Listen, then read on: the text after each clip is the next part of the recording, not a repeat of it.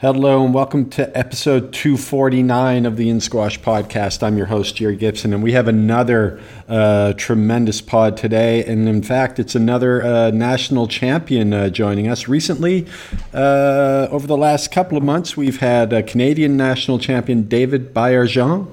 We've had the uh, Swiss national champion, the Jet, Dimitri Steinmann. We've had Malaysian national champion, Eain Yow Ng. And today, we have U.S. national champion, recently crowned and current world number 52, Tim, Timmy uh, Brownell, and he joins us, and he does not disappoint. Uh, I guess uh, for many uh, that know Timmy, you're probably not surprised. He uh, came in and uh, showed up in a big way, and we get into a range of topics. but we spend a great deal of time talking about how he's situated right now on the PSA Tour in a very interesting spot and where a few good wins uh, here and there could uh, could really have him uh, or get him the points that he needs, uh, so that he no longer needs to chase uh, for those spots, those really sort of precious and hard to get spots in the gold and platinum PSA events. Um, Timmy's uh, in the in the situations or in the events where he's managed to get a spot, he's uh, he's definitely taken advantage of of those uh, situations where he's won a couple of rounds and and uh, and gained some big points, uh, and that actually brought him uh, his helped to bring him to his highest ever world ranking uh, right now at world number 52. Um, and he's done that in Cleveland uh, this year and also in the in the last installment of the Tournament of Champions in 2022, where he won the qualifying event and then also won his first round match. Uh, so he lost to uh, Saurav Ghosal in the second round, I believe. But uh, he's managed to do that, and he's also uh, taken advantage of, uh, well, in those Challenger Series events where he can uh, you know, if he wins those, uh, he gets some big, uh, he gets some points anyways, and a bit of prize money. And uh, he's uh, he's been seeded uh, one in a couple of those events that he's played, and he's won them. And so he's taken uh, care of business. So hopefully this year it bodes well. So Timmy gives his his take on all of this and how he's found inspiration from his peers like Aly Abou Eleinen, who's been been just recently on the pod, and he's actually just got a spot in the in the Houston uh, Open. Uh, unfortunately, as a result of uh, Ali Farag uh, withdrawing due to injury. Hopefully, Ali, we want to wish him all the best. Hopefully, he's uh, you know just needs to recover a little bit more so that he can play in the events coming up, uh, the big ones coming up throughout this second half of the season. And uh, guys like Ali and also uh, Dimitri Steinmann, they've uh, they've both made uh, some serious inroads. Uh, so when he sees that, he's obviously uh, you know thinking he's not too far off either. So we talk about also his experience at the fir- at the the inaugural Nation- Nations Cup in New Zealand and what it meant to him to represent the U.S. in that event. Uh, we also uh, get his take on the parity and uh, the promise within the U.S. men's uh, squash ranks. There are five or six players who are you know, sort of very, very close uh, in terms of level and, and the way they're playing and in the uh, world rankings right now. And uh, judging uh, from uh, from this chat with Timmy, the entire U.S. Team, that entire group, along with their head coach Ong Beng Hee, um, they're playing with with a bit of a chip on their shoulder. They've got something to prove that it's not just the women in the U.S., but also the men are going to be coming strong over the next few years. And Timmy and I talk about that and uh, several other topics as well. Just a really tremendous chat with Timmy Brownell. Now, before we get into uh, this episode, just want to talk to you about our uh, sponsor, Open Squash, the New York based nonprofit dedicated to bringing thousands of new people into the sport by making it more accessible and more affordable for everyone. One of the ways Open Squash fulfills this mission is through their Junior Scholarship Fund, and there's something really big and exciting happening in conjunction uh, with the Tournament of the Champions. Uh, and at Open Squash, uh, they have a great opportunity for you to bid on some of the best seats in the house and or play threes with the pros. Uh, all and all the bidding proceeds going towards the Junior Scholarship Fund. So take part in the TOC silent auction, uh, which comes in the form of uh, two separate packages. I guess you can take part in both. Uh, package one as a spectator, so box seats for 12 live commentated sessions. Single ticket or total box of three seats are available. Bids uh, for single box seat uh, are uh, single box seat tickets. If you would like uh, the whole box of three seats, please email caroline.o'hara. That's caroline.o'hara O H A R A at opensquash.org. The fourth box seat is for your PSA Pro who will be live commentating. So that really sounds exciting. So, package one, go to the opensquash.org website uh, for more details on that. Package two, the player. Okay, for you as a player, you can play on court with some of the best players in the world. You can play threes. That's on Tuesday, January 24th, with two PSA uh, pros on the TOC glass court. It's one thing to watch the speed of the game from the stands, it's another to watch from premium box seats. But just imagine being on court during a PSA level rally. Where uh, Open Squash is offering four 15 minute slots for what will be simply a simply amazing experience for any recreational player, adult or junior. So visit opensquash.org and take a look at the uh, TOC bidding uh, silent auction. And again, all proceeds go to the Junior Scholarship Fund. Uh, really worthwhile uh, investment there. Not only do you get to, to watch uh, the TOC, but also you get the opportunity perhaps to play with the best players in the world. Speaking of one of the best uh, out there right now, he's the U.S. national champion. We've got Timmy Brownell on episode 249. Timmy. Hey, Jerry. How's it going? Sorry for hey, the delay.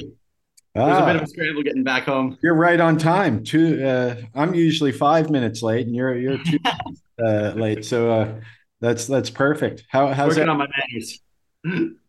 Everything good? Yeah, everything's good. Yeah, I was just coming playing some uh, padel. I've never played it before, but I was playing with Spencer Lovejoy, Andrew Douglas, and Adam Hamble, who was the old uh, director of national teams. So it was actually some some crazy rallies, and like there was a bunch of people watching because uh, I guess not many people played it over there. And it was it was a ton of fun. Uh, yeah, padel is. Uh, I, I have courts right next to where I live here in in, uh, in Dubai, and. Um, it, it's huge here. Like their their paddlers paddle everywhere. Um, I've played a few times and I love it. Yeah, I, th- I, thought it was great fun. I think honestly, uh, squash can learn a thing or two from them because the it seems like it's pretty easy to get rallies going. A lot of people that don't really know how to play can just show up and have fun. And I think you know I don't know if there's a really easy way to make like squash light version, but something like that where people don't need great equipment. It's a bit open, outdoorsy. There's other stuff going on, like there's basketball in the background, there's music going on. It was just very friendly, very open, and there was a lot of people hanging around and watching. It's a good environment. That's great. Like uh, uh, where I where I teach at the university, I, I run the paddle club, and uh, the students they, they they can just step on court and start playing. Yeah, yeah. Uh, so, like you said, what uh, squash can definitely learn a bit from that. Uh, just the you know whatever the ball they uh, we could use, we could play with the the squash fifty seven ball or you know? Yeah, ex- exactly. Yeah, Spencer actually had that idea earlier. He's like, just you know, let people just come in and just whack it around, have some more like casual style play for the average person. Because yeah. like where we are at the Specter Center, it's a bit of a squash purist dream, you know. But yeah, we got to make it a little bit easier for the for like the average person that they say they just saw squash in there because we've had this happen a lot where someone sees it and like that's amazing. How do I do it? yeah, yeah, no, exactly, and uh, yeah. yeah squash. I mean, ima- imagine playing professional squash, but the light version of professional squash. I mean, how how much easier on the body would that be too? No, yeah, yeah. I mean, I don't know. I don't know if I'd want to see it develop like professionally, but I think it'd be a great way to get people uh, interested in a game that like might be turned away from the fact that it's kind of hard to get good rallies when you're a complete novice. Whereas there can yeah. be a complete novices in like tennis or paddle or padel or whatever, like all those sports, pickle, where they can just play. They can just show up and play and have a good time. Yeah, I think there's that there's that transition too in just about every sport, right? Uh, you, you see it even in tennis. They've got yep. the, the, kids balls, and uh, you know, with with golf or with with anything, uh, yep. there's going to be uh, ice hockey. You got the light puck, you know. yeah, yeah. Yeah. Well, Timmy, uh, it's fantastic uh, to have you uh, on the podcast. We we've been talking about it for a little while, and um, I know our good buddy uh, Tabs uh, helped set this one up. And, Shout out to Tabsy. and we'll, we'll, we'll get into talking about that. Uh, but uh, how have you? Uh, how has your squash been the last uh, little while? Yeah, thanks for having me on. It's great to great to finally be here. I know you you uh, we were first trying to get this done when I was in Hong Kong, and it was a bit of a nightmare over there trying to yeah. you know line everything up. So it didn't work out, but uh, yeah, it was great. Like I never actually uh, listened to your podcast until Tabs uh, started sending me like excerpts, and so since then I've listened to you know maybe a dozen episodes or so. It's yeah. been really fun to see like you got so many you know high class names on here. It's like it was just a squash nerd dream to listen in. Uh, but yeah, it was actually we actually uh, got to see Tabs in person again at, at US Junior Open when he was here with Daniel. Right on. We got him in the commentary booth a bit, so it was oh, actually really, uh, he, good fun. He's not one. Uh, he he's always one to to express his opinions. Uh, he he loves to. You know, he's got got some pretty uh, strong opinions about stuff. So that's what you need in the in the commentary booth. Absolutely, that's why we were gunning for him. So we got him in there for the U19 finals at the US Open. Okay, yeah, yeah. yeah how did that go? Yeah. How how did he do? he did amazing. It was great. It was really relaxed atmosphere, and he loves the squash, and so we were, we were all just enjoying the match.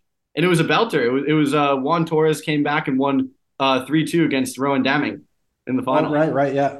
Uh, Rowan's from where is he from? Uh, He's from the Netherlands. Right, right. He got to the final of the the World Juniors, didn't he? he's he? the World Junior champion. Yeah, he's the reigning Junior champion. Yeah, yeah, yeah. That's right. I should he's battling right now. I don't know if he's still in it in the British, but I think yeah, he is. I think I think he is. I think he's in the semi. Uh, yeah yeah, we're going to going to talk about that a bit a bit later on. But uh, yeah, Timmy, I, I, know you you've had. Uh, I mean, right now you're on an upward tra- trajectory. You're currently uh, your highest ever world ranking, and I just had uh, Ali Abu El Elain and uh, just had him on, and uh, he's sort of in the in a similar spot as you. He, he's he's up a bit higher than you, but you look at the rankings and you look from where you are up to where he is, and there's there's a lot of parity there. Uh, uh, and, and, that's got to be really exciting for for someone like you. But before before we get into all that, uh, just give us a little bit of a you know backstory. We know you played for Harvard. We know uh, who you are on the pro tour. But uh, how did you get into squash, and uh, what uh, sort of led to you where you are today? How did how did that all come about? Yeah, yeah. So uh, I got into squash because of my mom. My mom actually played professionally. She learned when she was in college. She first picked up the racket when she was about 18 at Dartmouth College. Aggie Kurtz taught her how to play, uh, and she really fell in love with the game and, and, made it her career. So I was always around uh, squash courts growing up. So she was actually a collegiate coach. She coached for Dartmouth, and she was a assistant at Harvard, head coach for Wellesley College. So I was always kind of a court rat when I was right. growing up. Even though I was playing a lot of other sports, like I played ice hockey, played soccer, played baseball. Um, but eventually, as I got older, like maybe, and I'm from uh, Massachusetts area, so it's like a lot of winter sports, a lot of ice hockey going on. And uh, but when I got older, like 12, 13, I had to start uh, really picking maybe one sport per season. Yeah. Uh, and I decided to, to, go with squash, and so it became a lot more serious. You know, playing on a school team in that environment. My dad teaches at Belmont Hill School, which which had a very strong squash team, has a very strong squash team. Okay. Uh, and I was really lucky to be a part of that and get my butt kicked by a lot of older players. So that's yeah, yeah. really when I started taking it more seriously when I was right around maybe 12 or 13 years old. Oh, brilliant! Yeah, uh, it's such a great sport when you're that age, and you and you learn so much uh, uh, just playing in, in competitions and uh, and uh, things like that. But you're currently 52 in the world, as I mentioned, and uh, your highest ever ranking.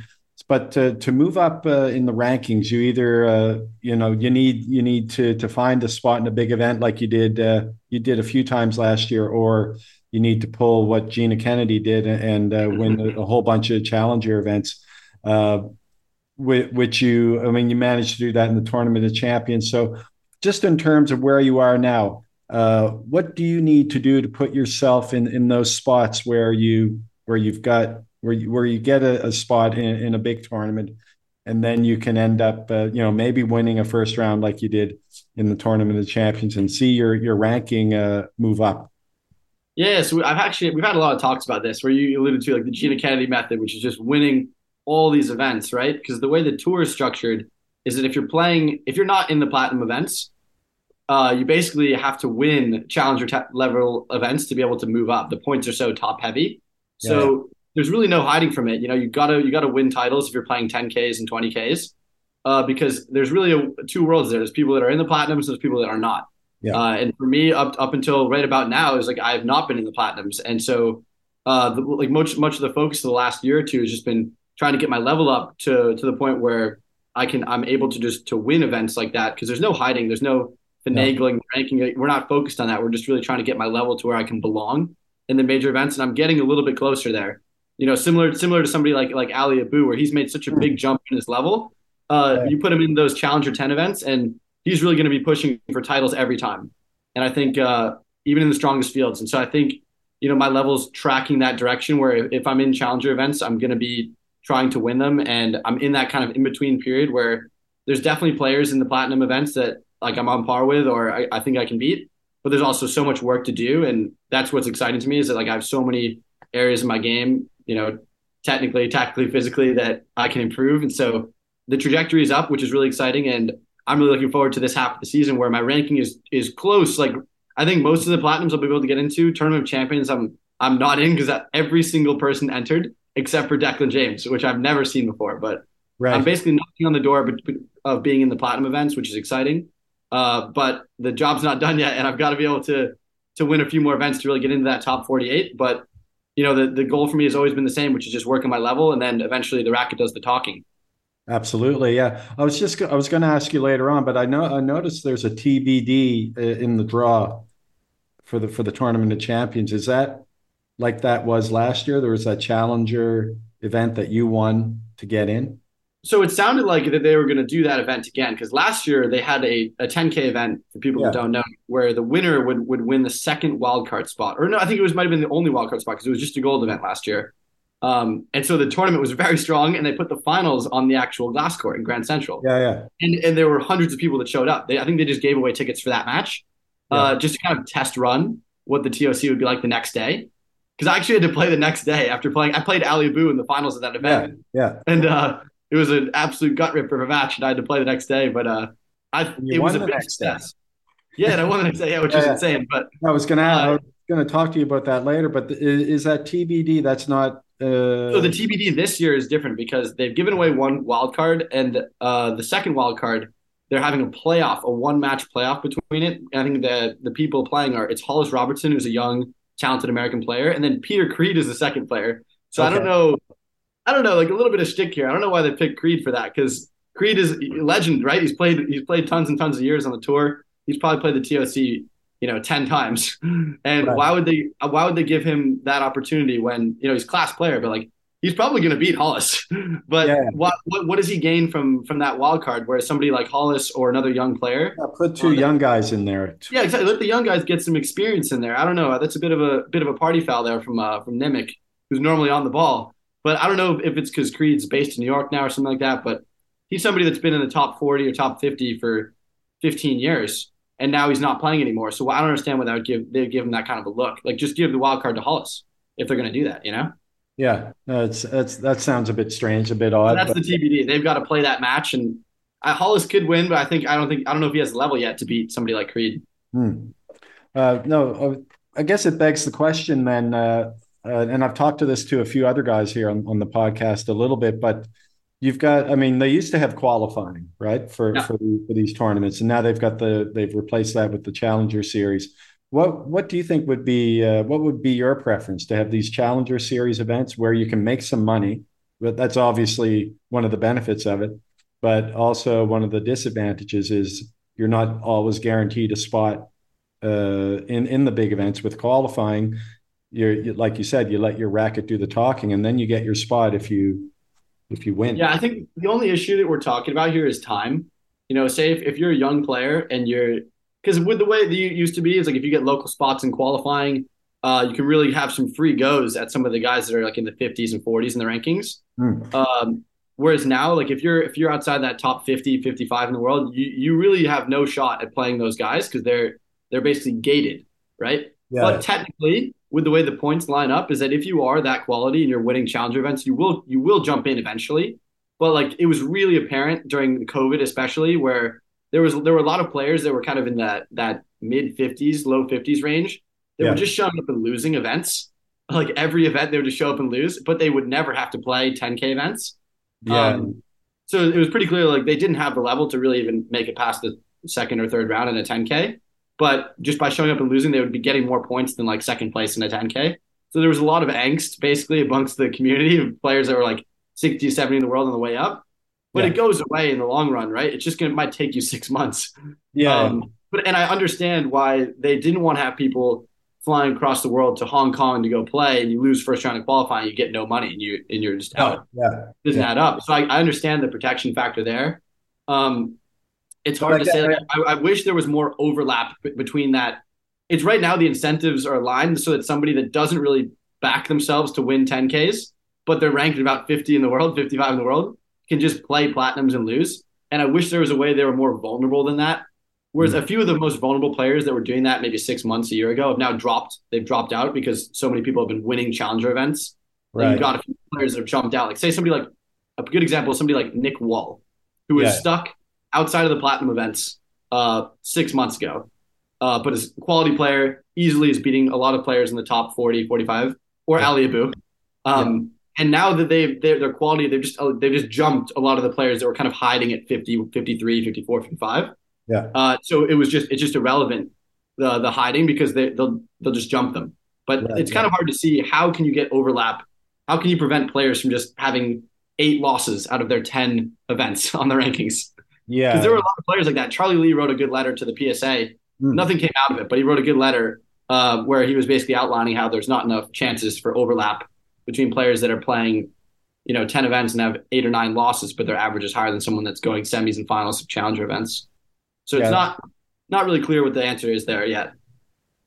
Yeah, I used to I used to enjoy the you know the, these stories. You'd hear them a lot. Um, you know, someone I think it was uh, I just had on the podcast uh, Wee Wern from Malaysia. She Yeah. uh, she in, in Malaysian Open when she came back from injury, she won all her matches in qualifying, then won through, got to the final and won that. I mean, those are kind those are ama- those are amazing stories. Like when and you hear every now and then you hear about that kind of thing happening uh, in qualifying and, and uh, I think they still do have qualifying in ten, in tennis and pro tennis. They they do in a lot of events. But uh, you know, I guess obviously for you, the the Challenger Series event, uh, the benefit as well is you, if you win them, you you get a bit of money too. Yeah, it's just it's a big boost, but they're all top heavy. You know, and an interesting Yeah. one to think about is I wonder um, when Mostafa was starting when because he, went people forget that he went to South America. Yeah, yeah. Uh, he was ranked like 550 in the world or like 600 in the world, and I think that they had qualifying back then. So Yeah, he had to come through. He won like a few three twos in qualifying. Could check the math on it, but I think he had a couple of massive matches like early where if he had lost, it might have changed his whole year. Where he ended up coming through qualifying and winning maybe two or three events there. Yeah. Uh, and it just it just springboarded him because those wins are so important early on in somebody's when they're trying to jump into those majors. yeah, yeah. And I'm wondering how much time it would have cost him if he really if he didn't get those those Yeah, early big wins qualifying, Would have. 'cause he wouldn't have been able to enter. He wouldn't have been able to enter. He was 550 in the world. yeah, Whereas yeah. right now, let's say he was 550, it would take him like a good six months or a year. You Yeah. know, he'd have to play some satellites. He might not be playing uh, for number one in the world this week. Yes, he could. And uh, got a feel for Ali. Gotta yeah, yeah. oh God, yeah. I was, yeah, I was just wondering. I mean, he, um, I, I thought he was coming back. I thought it, I thought everything was okay, but I, I gather, uh, uh, with, I really with a knee know. injury, anyways, you got to be very, very There was an interesting one at uh at so at US Open. I, I was really uh weirded out where he was. I think it was the day of the finals, maybe, or maybe it was the day before, where I got a text from Mike Way asking me if I wanted to hit with Ali in the morning, and I couldn't. I was I was somewhere else. I can't remember why, but I, I remember thinking, why would he? He really didn't know if he was going to play. I think because he ended up withdrawing after like a point or two. But like, if Yeah, it was that much pain, like, why would he even need to test it out like that? And it sounds like I think he did get an MRI or something. It didn't show anything structurally wrong. yeah. So I think I think it could just be like some wear and tear if he's got no cartilage. I don't know what the issue is, but you got to feel for him because there's nothing, there's no hiding on a squash court. No, and- exactly. It looks like Asal's just got to make it to the finals, and then he'd have the world number one spot. Yeah, it's going to be interesting. Uh, but then there's the uh, the rumor out there that he's going to be banned too. So Mostafa, yeah, yeah, yeah. I saw it on, I saw it on one of the uh, was it uh, Squash Stories or one of these? Uh, uh, yeah, the Squash Stories page. oh, Someone what's he that- what's he gone and done this time? I don't know. It might have been from a couple of months back, where one of those incidents where he hit Lucas with the ball, or uh, Uh, I don't think you should started get a ban for the Lucas incident because it, it was unintentional. It Yeah. was a bit rash, but people do rash things all the time. yeah, it, it it was, like, did look- that was malicious. completely unintentional. Yeah, Yeah. But, Interesting. Uh, yeah, that that that that was a discussion there on, on squash stories. But let's get back. Uh, let's get back to you, man. Um, so you, let, us just talk a little bit about this year. You've had some really some some incredible highs as, uh, from the in, at the beginning of 2022. Obviously, uh, the big one was um, winning the U.S. Nationals. Uh, that was your first, uh, uh, you know, your first Nationals uh, title. you came from two love down to beat uh, Shahjahan Khan. Um, I mean, the the U.S. men's game when you started that event, there might have been four or five guys who could have who could have won that, and then you ended up beating uh, Todd uh, Harrity in the final. So you know, with the four or five guys in the draw um, that could have won that event, uh, just before the event, how were you feeling heading in? And uh, obviously, by winning it, what did it mean uh, to you to win that title? Yeah, I think it, it meant a lot for so many reasons. I think, but, but before the event, I think it was interesting that you're right. Like four or five guys could win, and Beng Hee was telling us like, even if you guys are younger and maybe a little, you know, unproven and experienced, like, don't don't think that there's there's no reason why you guys can't win, and just kind of put your best foot forward and play your game. There's no pressure on you. So yeah. definitely we had a, a, mental edge there with no pressure on us, like me and Spencer and Andrew, the younger guys. Yeah. Um, but I think in my mind personally, it was it was kind of a big deal because uh, like at the center most of the year, it was it was kind of just the young guys in there training hard. Like whereas everyone else was a bit scattered. It, it was it's not really proven that like the center's training was working. It was a, bit, a lot of question marks. When I knew I knew that we were all improving really quickly. Mm. So I just really wanted. I didn't know that I would win the event, but I wanted to show that we belonged. Because yeah. before it was kind of just like we were a bit of riffraff, you know. Get a bit of, uh, bit of a chip on your shoulder. Absolutely, absolutely, um, and that just that goes for all for PSA events as well, where I wanted to show that the Americans are, you know, we're legitimate players and we deserve to be taken seriously. And so in that event, I just really had the the mentality of, of show that I belong, uh, and just don't don't take anything for granted, give it my best. And there were times where, like you said, I was I was down two love against Shahjahan, where I knew that like I've trained so hard all year and I have the body to come back from this, and I thought I was better than him physically, and I was because I, I, I absolutely broke him after the fourth game. Yeah. Um, and it, that's because of the work we did in, in the gym all year. Right. And right. so what was, what was interesting to me is that after that event, all of a sudden you have guys like, like Shahjahan and Todd Harrity wanted, they wanted to join in more, you know, and they yeah. were there all summer and we put in such a good summer of work together. And you gotta, you gotta think if they go out there and they just chop us up, they're probably like, oh, we're doing fine on our own. Absolutely. but, yeah. but yeah. we, we made a statement there at that tournament and, you know, there's, there's no secret sauce there. We put in the work and we deserved it. So when I went there and won won the title, it was kind of it was kind of reaffirming that the work that Beng Hee's doing, the work that Bridget's doing uh, for six months, a year, uh, it really was paying off, and I think it deserved a second look from some of the the high ranked players, and, and it got it.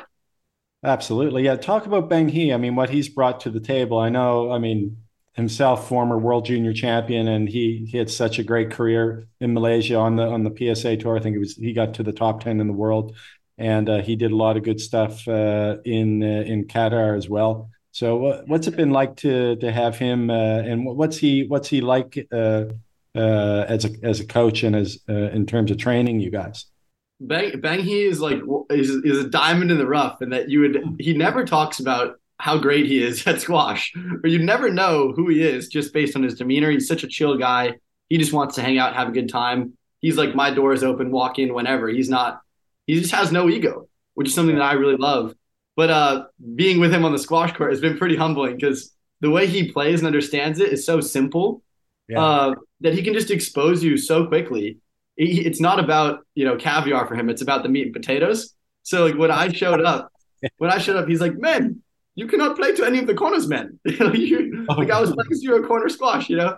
Like he's he, he's literally he, he's able to take a player like let's say if I thought that I had a complex game, he's like, it doesn't really matter how complicated you think uh, your game is if you can't play basically to the corners and you're not efficient, you don't take good steps.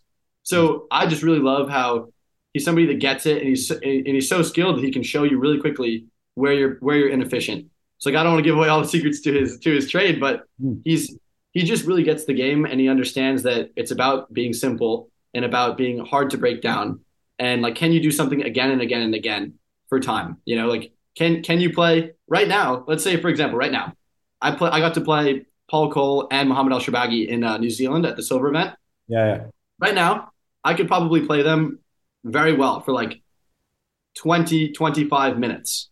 right? Mm. And then all of a sudden, if I dip like 10%, I'm going to get chopped. Yeah. Uh, and so it's like, but maybe a year ago, I could have played with them for like eight minutes. and people don't realize that. Like, what is the difference between playing a high level for time? Uh, and it's it's just like how how small are your holes? Like, are you able to do something again and again under pressure and have it back up? And the answer for me in all the corners was no, like a year ago. Yeah. So he's just it's just to a level like he's improved me in all the areas of the court in such a simple way that the results are staggering, even though to him it's probably not that complicated. Uh, so it's been really fun to work with him because he's just such a smart guy, but he's relaxed about it, and it can can be applied to anybody. No, I remember watching him. Uh, he played in the Asian Games final. He played um, uh, Shahid Zaman Khan. I think he's in Boston. Shahid. Yeah, Shahid yeah. yeah. And Shahid couldn't. He's almost like the opposite uh, of uh, Beng Hee. He's just going for every cranks the ball. and, and watching those two play was absolutely it was priceless. It was just amazing. But you could just see like Beng Hee was so efficient with his movement, so calculated with his length, and that that ended up being what what won it for him. But uh, mm-hmm. yeah, uh, Shahid was uh, uh impressive as well. Yeah, he's so so relaxed. The good Shahid as well. He because I grew up in the Boston area, so I saw him. Oh, you know, uh, yeah. He would yeah. actually play in the, in the pro leagues where he'd play like on the Tuesday night leagues. He played playing number one for uh, I think it was Racket Club, like TNR, and he'd be wearing like a sweater vest and just chopping somebody who's like a 6.0 rating. yeah, yeah, yeah. I like why he he puts a lot of footage up there of him playing, you know, coaching his juniors, and sometimes I think he might get a little carried away and starts uh, starts just hammering them. yeah, no, there were some killers in that league back in the day. It was like Muhammad El Sherbini was in there, John Roberts, Ben McLaughlin. Yeah, there were some. I bet. Some studs. Yeah, it was just the Tuesday night beer leagues. awesome. Yeah, yeah. Um, now, just getting back to to to the uh, U.S. Open win. Um, I mean, having when you started the event, did you figure you know you had a, you had a shot at winning that, or? Yeah, absolutely. I knew, like, yeah. I mean, just me as a player in general, like my my top level is is like I, I have a pretty low floor and a pretty high ceiling, so it's like I'm able to play a high level uh, in patches, and so I knew I was capable of winning the event, and I knew that I knew the field and I, I thought I, I could do it. I didn't start the event with like, I'm going to win this event. That's not how I like to think, right? I was just trying to be efficient, play, do the things that we've been working on and just try to move through the rounds as they came. Yeah. Uh, and I really was just like up against it in that, in that semifinal match, but coming, coming, coming back there and winning that, winning that one, I knew that with one match to go and I felt pretty good. Like I felt maybe a little fatigued, but I had no, no niggling injuries, which is a rarity in squash. You know, I felt like I could absolutely put in a huge push in the final and I had none of none of the pressure was on me. So it was really uh, it was one of those spots where I felt really light mentally. Uh, whereas it's normally in squash, it's so hard to to find that zone where you're able to play freely and not really think about the stakes. Even though think about it, it probably was one of the biggest spots I've ever played in, but it just didn't feel that way. I felt so at home, and my mom was there. Like Adam Hamill was there to watch, Bridget's there, Venky's there. All of like those are those are all family to me and I felt like I was just playing in my backyard. That's something that my dad always used to say to me. He goes, "Whenever you feel nervous, it's just like you're playing catch in the backyard." Yeah, if I was, you know, pitching in little league, that's like, yeah, just playing catch. Yeah, Shah Jahan. I mean, heading in, heading into that event, I think it might have been right right around that time. He'd been playing some really good squash, and it, you, you see him a lot on, on, the PSA. He looked he looked like he'd taken it to another level. Just uh, yep. and, and he seems to be the type of guy too that that's worked really, really hard at his game over the last couple of years. Absolutely, yeah. His backhand is phenomenal. I think he's, he's still working on some other areas of the court, but he'd absolutely gone up a notch or two. Uh, luckily, like I played him a lot because we were he, he was in the Boston area for a little bit uh, as well. He was at cross court, so I played him a bunch. And uh, like for me, for me, of the like, the areas of the game, I'd say I'm strongest tactically. So sometimes to my own detriment, sometimes where I'm able to like I'll play away from my weaknesses too much yeah. where like I, am basically hiding out there. Whereas now uh, I'm I'm able to play a little bit more the way you should play. Mm-hmm. Uh, and so against him, it, it was really uh, it was interesting because like the way the game the match was played was an interesting match. I was basically like it was so up and down and swinging, and I'm just trying to keep him off rhythm. And uh, it was an interesting one. It's on YouTube if anyone wants to watch it. But uh, absolutely oh, was uh, pushed to the end. I don't know how long it was. It might, I think it was maybe around the 80 minute mark or so.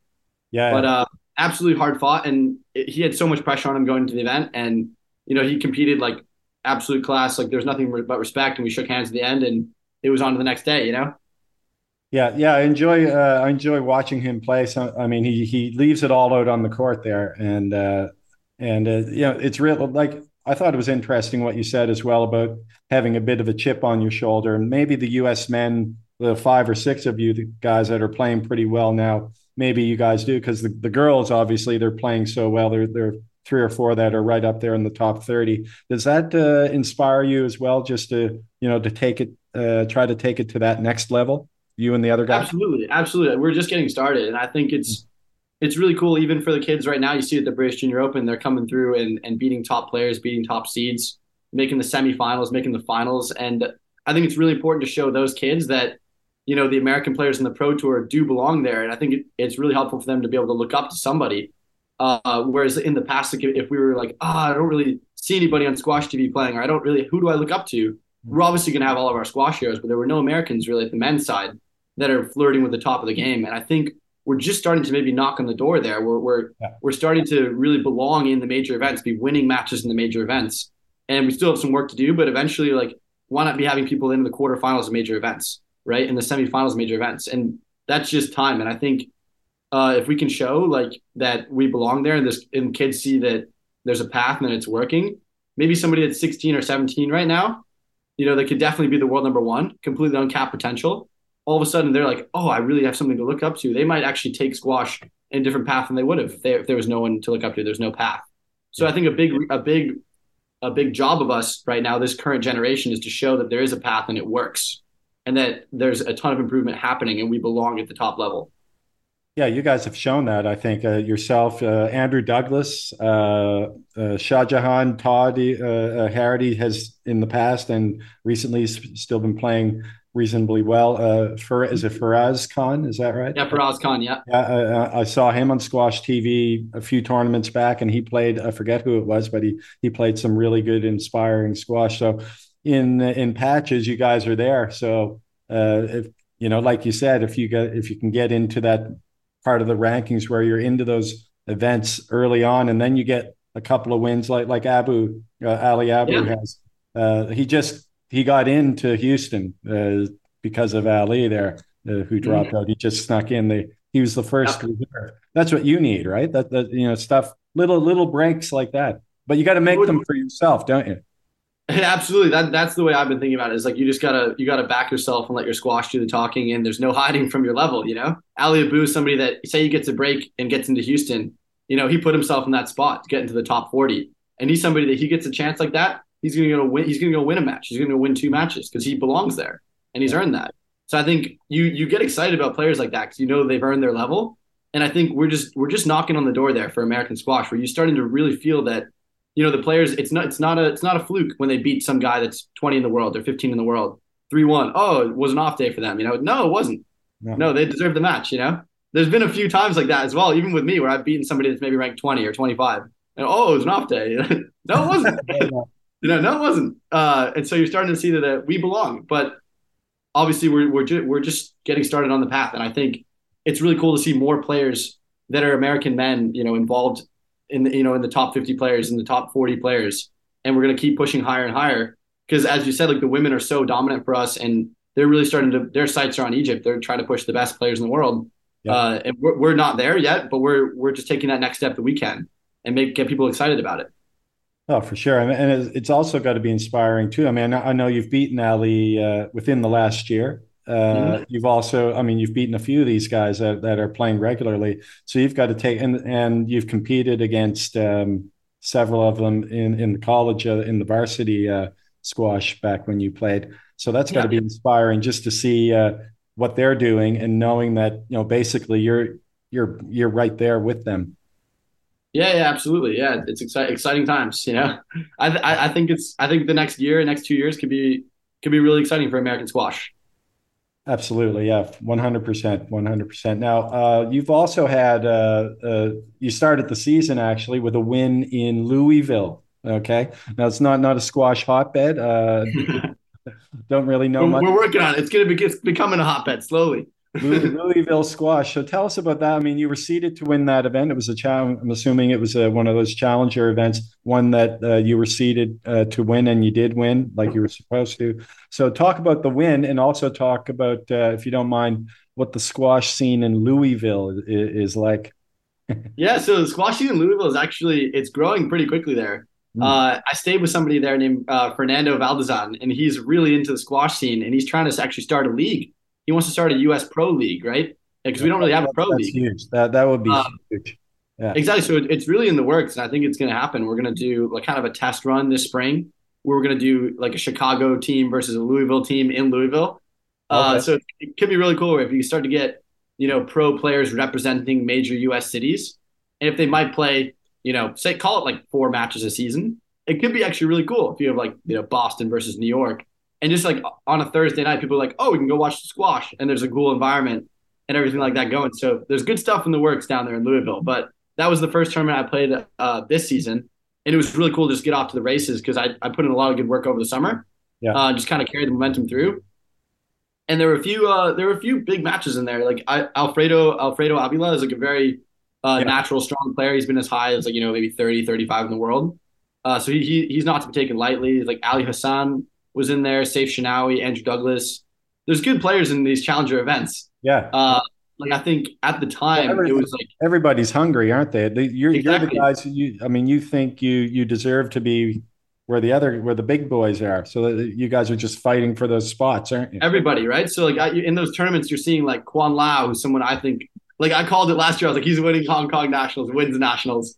Uh, Rory Stewart's in these events. You know, there's a lot of players that are that are pushing top players, but we're all there's only one winner, right? So someone's got to win the event, and I think that tournament worked out really nicely. Where you know I stayed with such an amazing family, like from start to finish, they had everything. You know, everything was to the T. It was really easy to just show up and play and have fun, be relaxed, and that's usually what leads to the best performances. It's like how how well you recovered. Do you feel relaxed? Can you play your best squash? And mm-hmm. that week just went super smoothly, and I was able to be really fresh going into the finals. So I just had a little bit more gas in the tank, I think, with Alfredo. And, and what did the uh, the Louisville squash community? How how did they respond to professional squash? Uh, were they knowledgeable and? They loved it. It was pretty rowdy, actually. Uh, oh, really? it, it, was pretty, it was full. It was full at yeah, the yeah. Uh, Louisville Boat Club. Uh, you know, Lee was doing a great job over there, and uh, it was it was a great atmosphere. It was like it's pretty it was pretty tight in there. It was a gladiatorial feel. It was it was oh, good energy, and they had like a good dinner afterward. Like people were hanging out, asking questions. There were a lot of junior players there. It's yeah. an exciting it's an exciting uh, time when squash is growing in areas that you didn't necessarily expect it to be.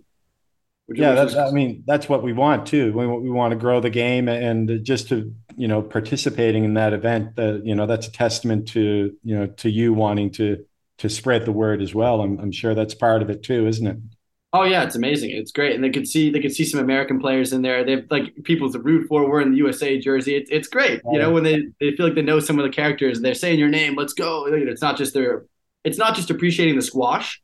It's appreciating the, the characters, and I think that's what leads to you know great success in other sports where people are really fans of individuals as well, not just teams and not just the sport. Like mm-hmm. you think about NBA, where people like a lot of people don't really watch the games and they're just fans of all the star players, but they'll buy the jerseys. They know they know all the trade rumors, and I think in squash, their PSA is actually starting to do a better job. I think of, of like putting some content out there, showing the players not on the court, just yeah. getting people kind of a lot like you know building little fan bases for players in a in a different way than than just their squash. Oh, for sure, and, and I think there's more of a squash. I mean, you know, there there's several podcasts now. There's also Squash Mad, and uh, there's a bit more. There's sort of bit, a bit more drama out there. People talking about certain ca- yeah on tour coaches, players, officiating, and and that's the kind of stuff. I mean, you see it like you said. You see it. Stephen A. Smith on on uh, ESPN giving someone hell, right? You never yep. hear really anything like that in squash. No. Uh, but you have been a little bit lately. If you've you know you've read a few uh, of those Squash Mad articles. Uh, all the drama, all the drama is there, and it doesn't even have to be drama too. You know, these no. a lot of the characters, a lot of the players are super likable. They've got amazing stories, and they're funny. They're just yeah. not being shown to the to the audience in the correct way, or in the past they haven't been. So it's harder to really root for people the same way.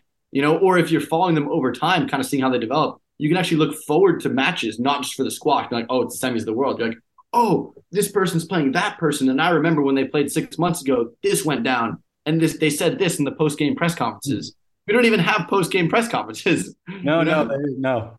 What are we doing? That's like the lowest hanging fruit.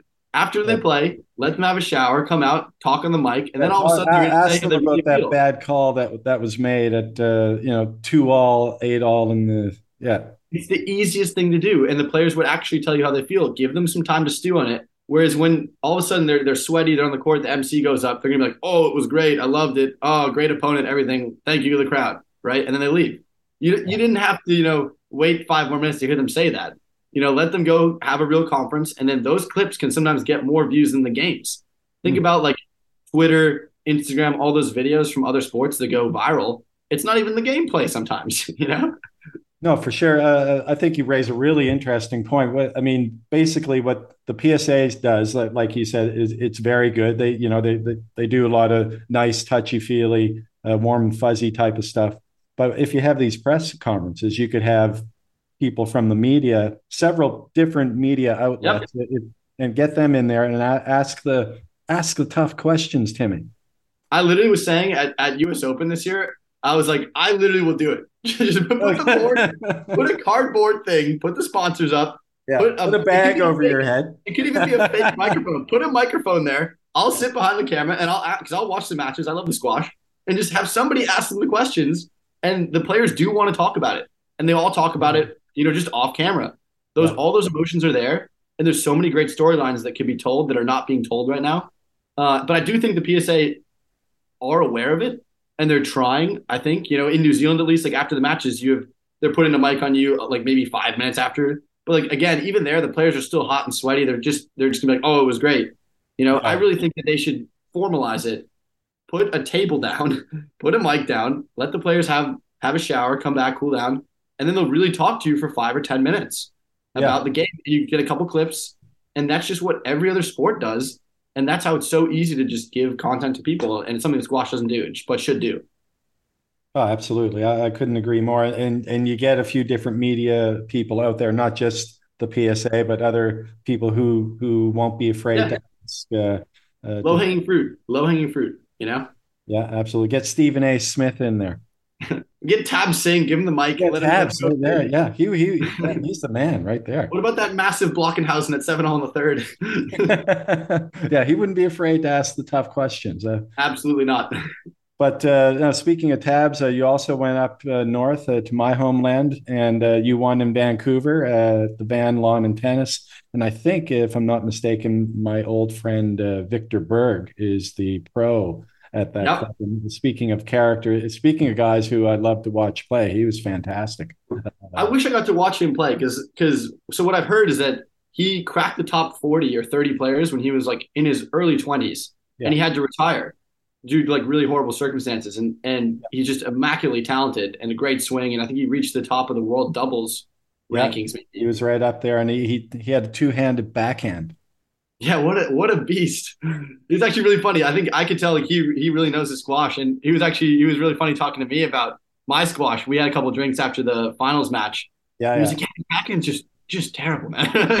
I'm like, you're not wrong. We're working on it, but but uh, he, to go to Vancouver and uh, and win that event as well. You were, I think you again, you were seeded to win it, and you did win it, and uh, you also had a great billet again uh, with with Tab. So, uh, how did that all play out? Uh, was it uh, again a similar experience, uh, but just a different venue to Louisville? I'd say it was different. It was a different experience.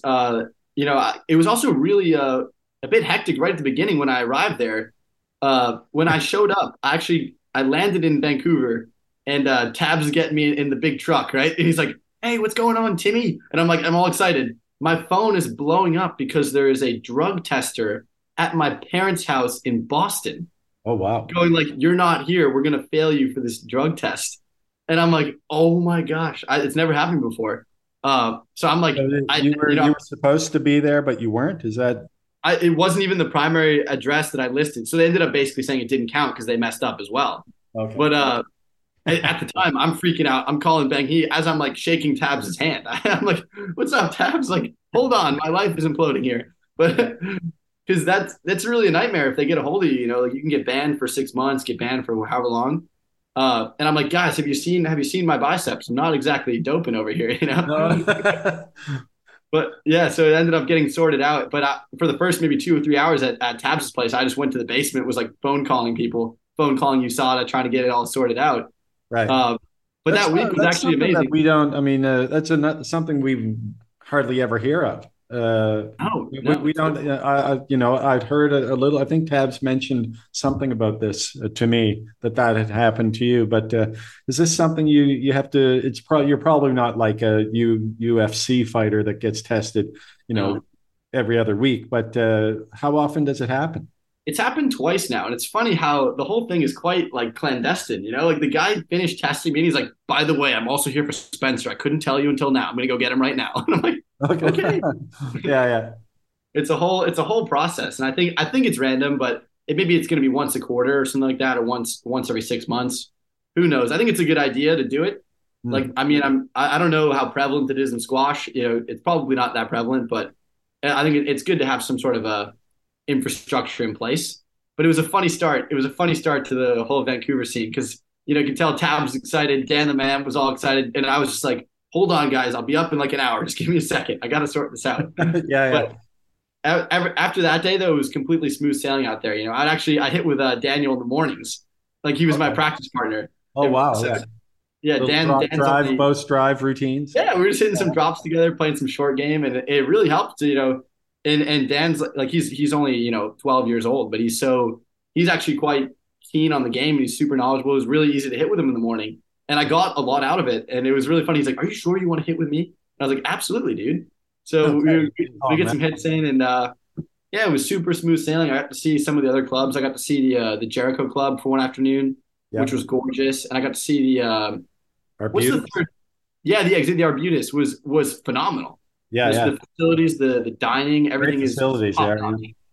So Vancouver like was a city I'd never been to, and I think that's one of the one of the nicest places I've been to and the whole week was just was just a ton of fun. Spencer was out there as well, so we both get we got to give uh, Tabs a hard time and Binday, his wife, and it was a uh, it was a really fun week from start to finish. and then then the squash, uh, how did that all play out for you? I think you you went through without dropping a game, if I'm not mistaken.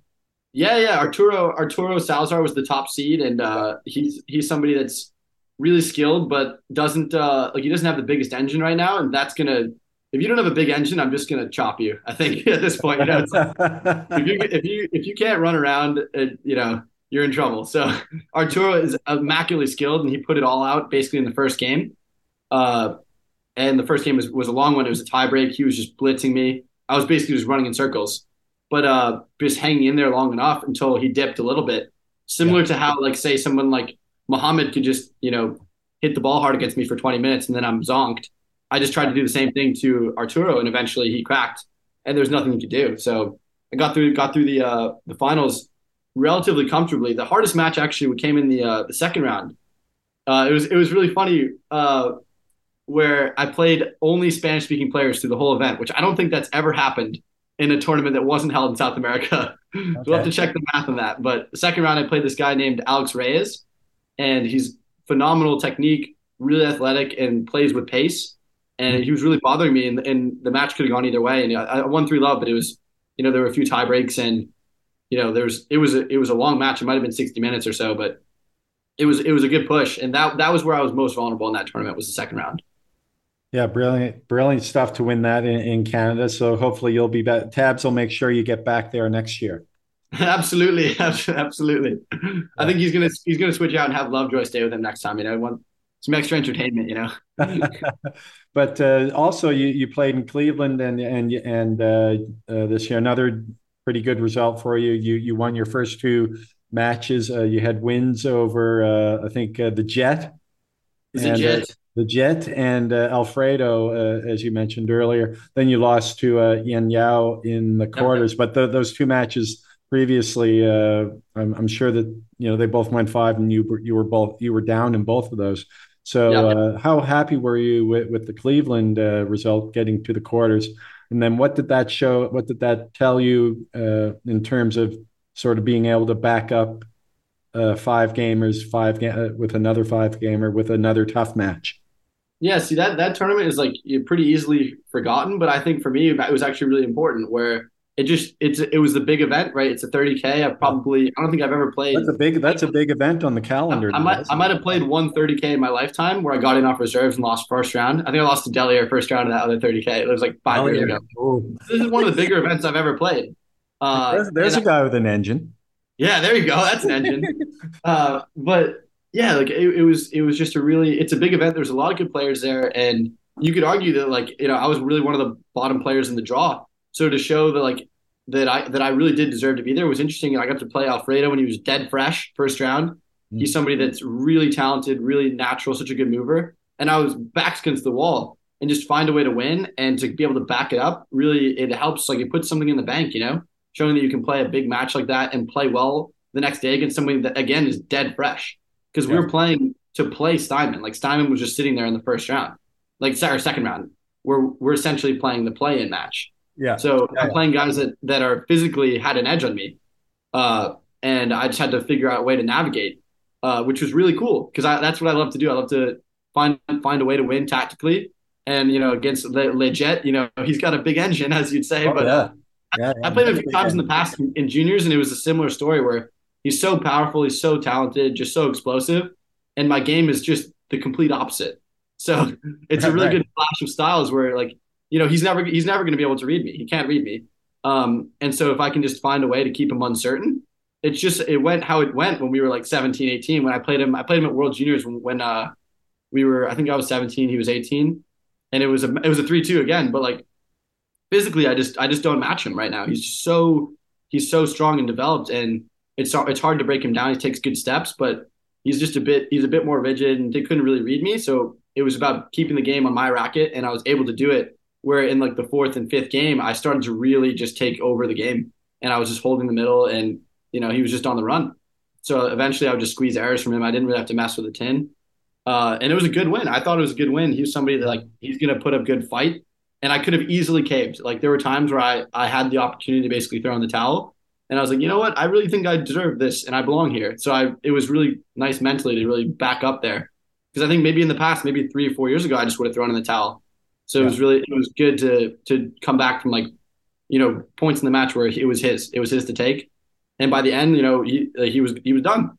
I, I zapped him. So what does know? that prove to you? I mean, uh, obviously it proves to you if you can overcome those little sort of challenges in the middle of a match where your back's against the wall, you're down two one, he's got he's in the ascendancy, you come back, and then suddenly you're in the ascendancy and it's game over, right? Yeah, it's really cool to get like some of those in the bank because I like if you look at guys like Marwan ElShorbagy or Muhammad ElShorbagy, they've been doing this for 15 years. Mm. They have so they have dozens, you know, maybe a hundred matches like that where they've been completely done. Like everyone thought they were it was over, right? And then all of a sudden, like if you think like was it was it Rami Shorbagy El Gouna, right? Where like they both were done, or, yeah. or in the world, you know, yeah, four yeah. match balls down.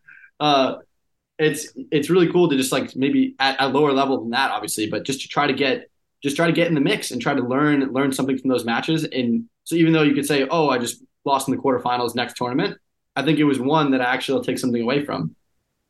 Well, people, I mean, I mean another good example is uh, win over um, Diego there. The, the, one, yeah, he's match ball, he's two match ball down. Just one, just one shot changed it all. I mean, yeah, he pumped, he pumped that Nick, and you, you could see him just have a smile, and he yeah, totally yeah. up. He relaxed, changed the whole match. Change the whole match. So, I mean, you don't know what people, how they're going to react mentally. Obviously, the more experienced players won't let that affect them as much. But, uh, but obviously, uh, you know, a guy like Dimitri, he he's learned a lot. Uh, I think over the last year as well. Do you, do you feel like uh, you'll have? Uh, do you think he'll be able to read you uh, a little bit better the next time you guys play? He's been working. I don't think so. I don't think so, but I think he'll be stronger mentally. I think I think both of us hmm. are in that learning phase where like it's just great for us to play matches against good players, top players, and just figure it out. You know, like I watched him play at U.S. Open, and that was I think that was just after Cleveland, and he was like a different animal, right? He went out there and he just chopped Shah Jahan three love, and then he lost three one I think to Diego. So right, yeah, yeah. like he's somebody that as well. Like, people forget how young he is. Like he's 24 or 25 um, and he's also learning and, and improving really quickly. Uh, so like somebody somebody like him can take that match where he lost and be like, you know what, I'm going to learn from that and I'm gonna you know be a different different human in two weeks because yeah. things change that quickly, and it, it's really cool to see him you know bounce back and improve. And he's knocking on the top twenty, I think, right now. Yeah, yeah. So, so I mean, that's you know, inspiring for you. I mean, you you know you you know you and him are, are pretty close. Uh, he's had some some good wins over some good good players, but he's been able to get into the draws and, and get those opportunities. So you're yeah, I mean, he's, he's he's earned everything he's got, and so it's really it's cool to see.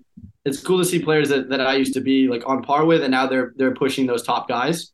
So I think it's it's exciting, and know, like I know that like I'm capable of, of getting there, but there's work that has to be done. There's no way around that. Yeah. So. For sure. Now, also last year, uh, you played in the uh, the first ever uh, Nations Cup. It was in New Zealand. It was after uh, I think there was a, a, New Zealand Open or something uh, uh, there where you played Paul Coll in that event. But what was the what was that experience like? The Nations Cup, and they also had this strange power play rule or something that that that that was in in that event. So, what was it like playing in that, representing the U.S.?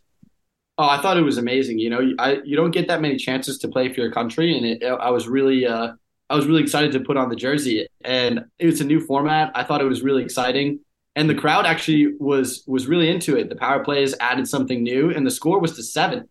It wasn't to eleven. So if you don't mind, like I don't think we're many people are privy to to what happened because I, don't, I don't know if a lot of people watched that event. But what what was the power play uh, all about? Yeah, so the scoring was best of seven games, first to seven points. Where and it'd be a sudden death, sudden death at six all. So let's say let's say you're in a power play. Each player, I don't know how many power plays they have. I think they had maybe two power plays for the match. Uh, and when you call the power play, you, if you win the rally, you win two points. Okay. So if you think about this, I actually did something differently. I think than most people. Where a lot of people would use power plays early in the matches when they had like when they were five three up, or you know if it's five all, they went for a game ball you could get a game ball at, at, when you have five points yeah. with a power play. But I thought the power play has become way more valuable as the match goes on. So I think it became really it's it's a lot more valuable to hold on to them. And so then say late in the match, if you're down you're down four three or you win a points four all or five four, if you go up five four, you essentially know you've got you know a bunch of game balls. If you win any of the rallies, you have a game ball. And if they go up six five, let's say they win two in a row there, then you have a game ball. You'll power play and have a game ball. Right. So essentially, three rallies in a row where you could outgame ball. So I think people were maybe misunderstanding that, but it was uh, still super exciting. And you saw a few double power plays where people power play at the same time. Uh, and the matches could be long. Some of them were over 60 minutes. Yeah, yeah. Uh, and the crowd was full. It was really great atmosphere down there. They promoted that event well. And like a lot of the fans were were so super excited. You guys showing up in Superman capes for Paul Coll, which was amazing. okay, yeah. And yeah, then, what was uh, the environment like down? There? I mean, that must have been amazing. Uh, you know, him playing there, having gotten to world number one. Uh, what was the what was the reaction uh, to Paul and even even Joel like? Yeah, I was gonna say Joel was there as well, so it was electric. You know, the crowd they were get they would get so up for them. You had you had schools of kids coming in the morning as well to kind of meet everybody and get signatures. It was a really cool environment. And at night, like the lights were out, they promoted it super well. Like this guy Steve, Steve the Maori on on Instagram. If people want to check him out, he was he okay. did all the sounds, the the audio, the the power play graphics. He would talk in there and go power play. okay. it was it was really good production and it was it was cool. And it was actually I think one of the first times I'd seen somebody put a uh, it was a massive screen behind the front wall. So you could actually watch replays through the front wall. And okay. the power play graphic they'd have graphics on the front wall. They'd have like the Superman logo when Paul came on for it was right it was cool. a different it was a different type of production. And I think it was a success and I think they're going to have it again next year, and maybe the uh, maybe the men's world teams are, are there as well. Okay. So th- they could be they could be trying trialing that stuff again. Yeah, they do a lot of. Uh, obviously, uh, rugby is a big thing uh, over there in New Zealand. They have all sorts of different types of these events, like the the. I think they even have a Nations Cup or or whatever among the. It might be New Zealand, Australia, uh, South Africa, Fiji, six different countries so I think they might be fashioning it a little bit after uh, after the rugby, uh, one of those rugby events that they have. Yeah, I think uh, people like might might be uh, forgetting, but I think one of the performances of the year was Mohamed El Shorbagy throughout both events there, Nations Cup and the silver event. Yeah, where yeah. he was he was essentially untouchable. Mm. Like he he went into the the finals of the Nations Cup. I think uh, SJ lost like pretty pretty handily. uh, who was his teammate, and it was about total score. So Yeah. he went in. He went into a match against Paul Coll in New Zealand, having to beat him to points because SJ lost four love. Yeah, so yeah, he had yeah. to beat he had to beat Paul four love and to fewer points, and he did. Yeah, yeah, yeah. He was on fire uh, at that, and he still is on fire. I mean, I Yeah, think people people are forgetting how good he is. So everyone's talking about Asal is going to be world number one, and he, he might be, he probably will be. And Diego's on fire as well. But. I think the fact that Muhammad can come back uh, at his age from like a dip, maybe three or four years ago, having a dip like that, and being as good as anybody in the world and as hungry as anybody, and playing all those events in a row, it's one of the coolest things I've ever seen. I think, and I was there, like it was just cool to just kind of watch him do his thing. Like I got having getting to play him, and even if it was an exhibition there, was the coolest. Just to see him warm up and treat it seriously, just kind of watching how he goes about his business. There's no surprise that he's been as successful as he has for as long as he has, and to see him be that hungry for matches that technically don't matter at all. Like he went out, he went out there trying to just blow people off the court, and like he like he comes off the court and he like he might talk to me and be like, "I wanted to show you what it was like to play at that level," and I was like, "That is amazing," you know, because No, I'm for sure he could have been in third gear and beaten me, but he, he went all the way up to sixth gear. It's, uh, it's I mean, cool. you, you must appreciate that as well. Then, uh, you can't buy that kind of experience. Like what a dream, you know, to see to see the best player, maybe one of the best players ever, Yeah. uh, really rev up the engine like that uh, in a match that he doesn't have to. It just goes to show like what a true competitor he is and how like people should be taking notes on that. You know, he's playing a match that technically doesn't matter, and he's going to go and give everything he has for the crowd, for the for the other for the opponent. It's respectful of the opponent. Yeah, and he's got nothing to prove. I mean, he's done everything, uh, and now he's got. Uh, I think part of this too is he's got Gregory uh, Gaultier uh, in his corner. Uh, I mean, the guy's uh, in fa- his his passion for squash is unparalleled. Uh, there's no one quite like him. So the two of them Yeah. together, you know, it's just the magic formula right there. Absolutely. I think I think Gal, like Gaultier obviously is a legend. He's one of my heroes. I think you know it's not like he gave something to Muhammad that Muhammad didn't have. I think it's just he's helped wake up a part of Muhammad that might have been asleep for about a year. Yeah. And it's just so cool to Poke see. the bear. He's poked the bear. He's absolutely poked the bear. And now the bear is on tour. yeah, oh, 100%. Yeah. Uh, now, just for, you know, you've been great with your time, Timmy. I just wanted to ask you a little bit uh, about your time with, uh, you know, at Harvard, and you were under the great uh, Mike Way during that time. And it goes without saying, he's a another uh, an absolute legend of the game. Um, and just wondering, uh, uh, obviously, he had a tremendous impact on your squash and how you developed uh, as a player during that time. So, uh, just speak about. You know what it was like to play play for Mike for all those years and all, all the success you had there at Harvard. Yeah, so I think I think I was part of a really special time uh, at Harvard in particular, where I think a lot of the players in the team were just so they were so willing to to put so much of themselves towards a common goal that it was just really easy to be a part of it. Where you didn't have to really worry about, especially my my last two years there, you really didn't have to worry about players kind of slacking off or not being committed. Everyone was so bought in and so keen on the squash that it was just a really good environment to be a part of. You know, and sometimes you actually had to pump the brakes on guys. Like if, if say somebody like Viktor was pushing himself a little bit too hard, you know, Mike sometimes would be like, Viktor, you're not allowed to the courts today.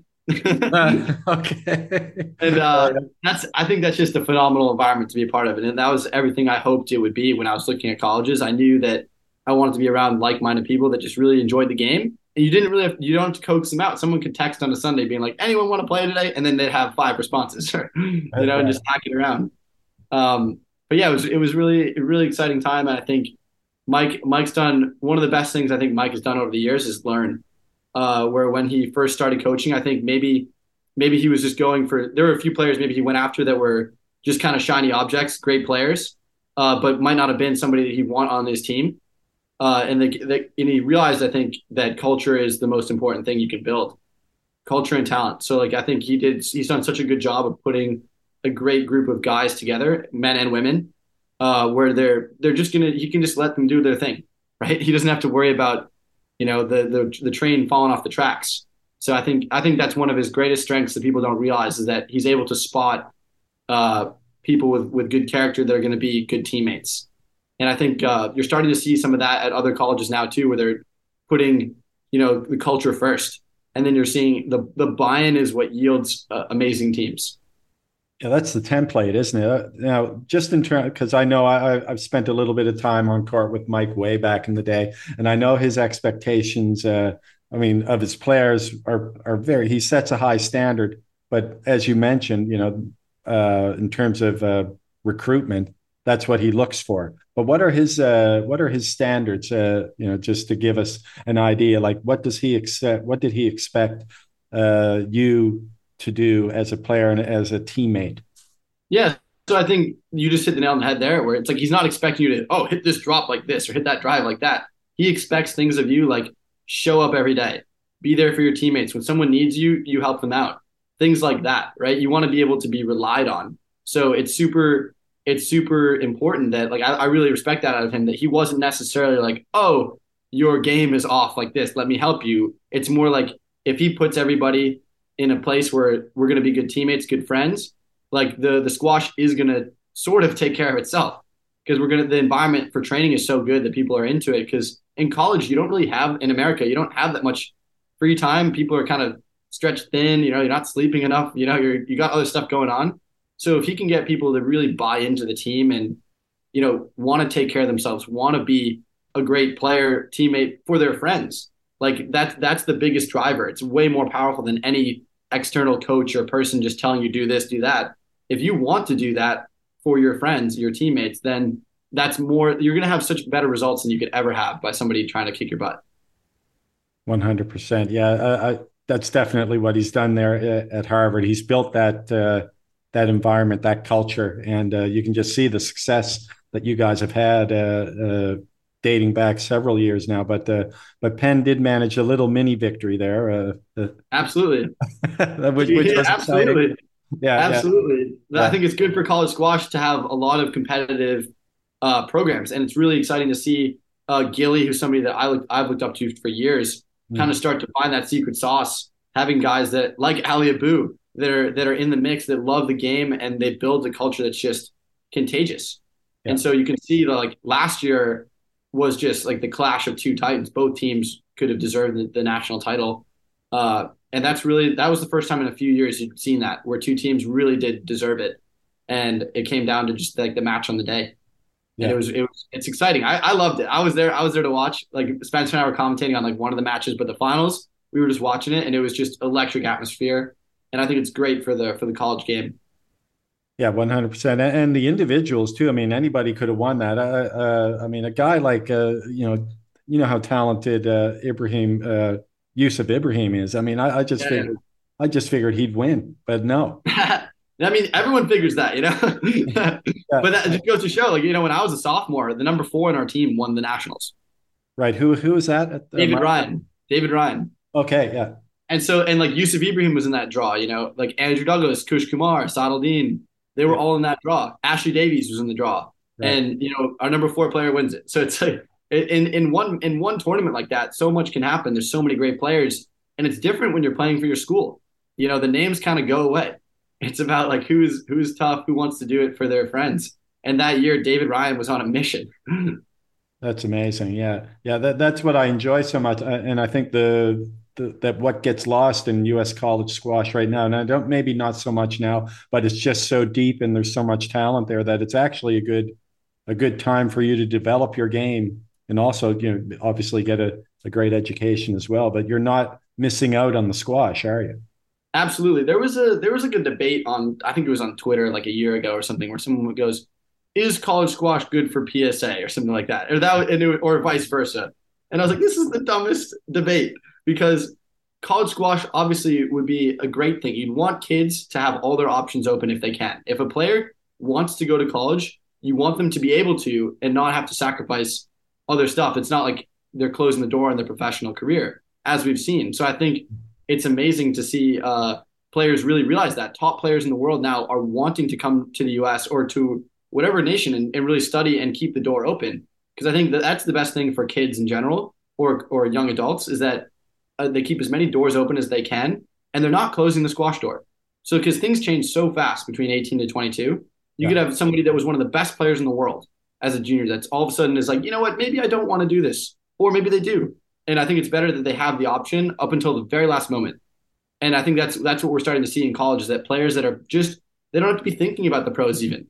They can just be doing what's right in front of them, staying in there, not sacrificing on the college experience. And if they want, they're able to go play at a very high level on the tour. And I think you're starting, you're seeing that more and more often now. Yeah, I think I mean, a lot of a lot of the players, the women and the men, you know, there are university students in Egypt, in the UK. Uh, Asal's going to university. Uh, mm-hmm. Gohar just graduated. Uh, I think uh, fr- uh, from universities in in, uh, in Egypt, uh, in the UK, and also in, in, the US. So I think most of the players are are taking education, their educations very seriously, is obviously along with their their squash. Now, Timmy, before you go, uh, I know Dimitri and you are, are good buddies, and uh, I'm just going to ask you this question here. Uh, he's has he asked you yet to uh, has he cast you yet in any of his uh, uh, feature films? Oh, I haven't heard about this. I don't, I don't, I don't know what's going on here. No. He has two feature films out. you haven't seen those ones yet? The, no, I haven't one, seen them. I haven't seen them. The one, it's like the sequel to um, Top Gun. Have you seen that one? Oh, I might, I might have to. I might have to do some online digging here. I haven't. I haven't okay, no, this. no, no. Yeah, he it's not it, it, his version or, or, the remake or something of Top Gun. Top Gun Maverick, Top Gun Legit. Uh, yeah, yeah, yeah. Top Gun Legit. That's right. Uh, no, it, it's uh, and, and then there's another. I think it's uh, Miami Vice uh, as well. Um, I might have to send him my resume.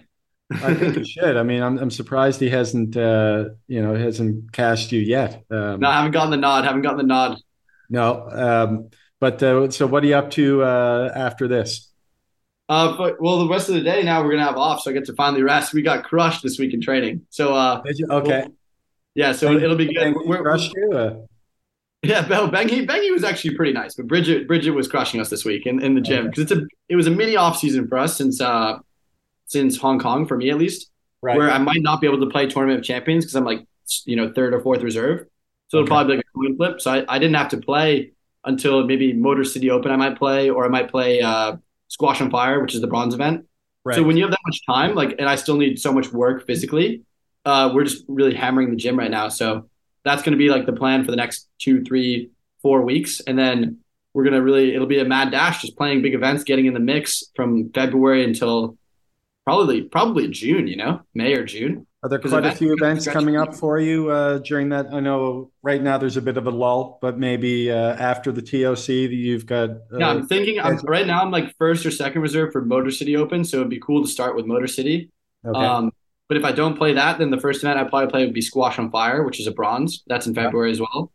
Uh, and then there's going to be a lot of events. Hopefully, I'll be in the mix in some of the platinums. Like I know there's there's Black Ball, there's British Open, there's a few others that I would, I would love to be in, but it's going to be close. So I'm going to have to play well and get my ranking up because I'm right on that borderline. So we'll, we'll see how it turns out.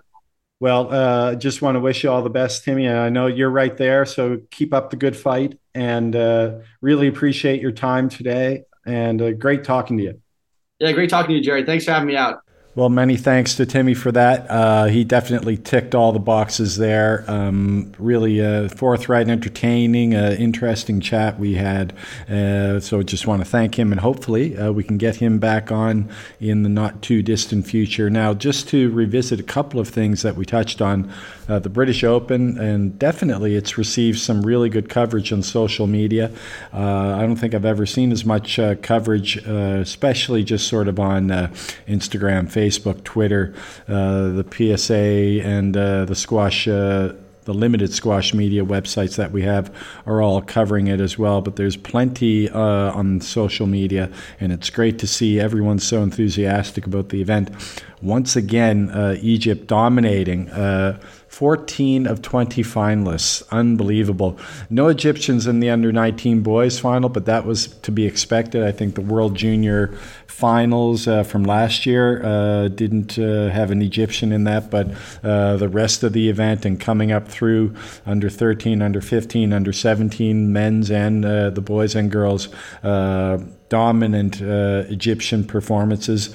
Uh, congrats to all the finalists and winners, and it bodes well. Also, there, there are a couple of uh, Pakistani promises, as well as uh, an Amer- very talented young American who won the girls' uh, under 17 uh, final, Madison Ho.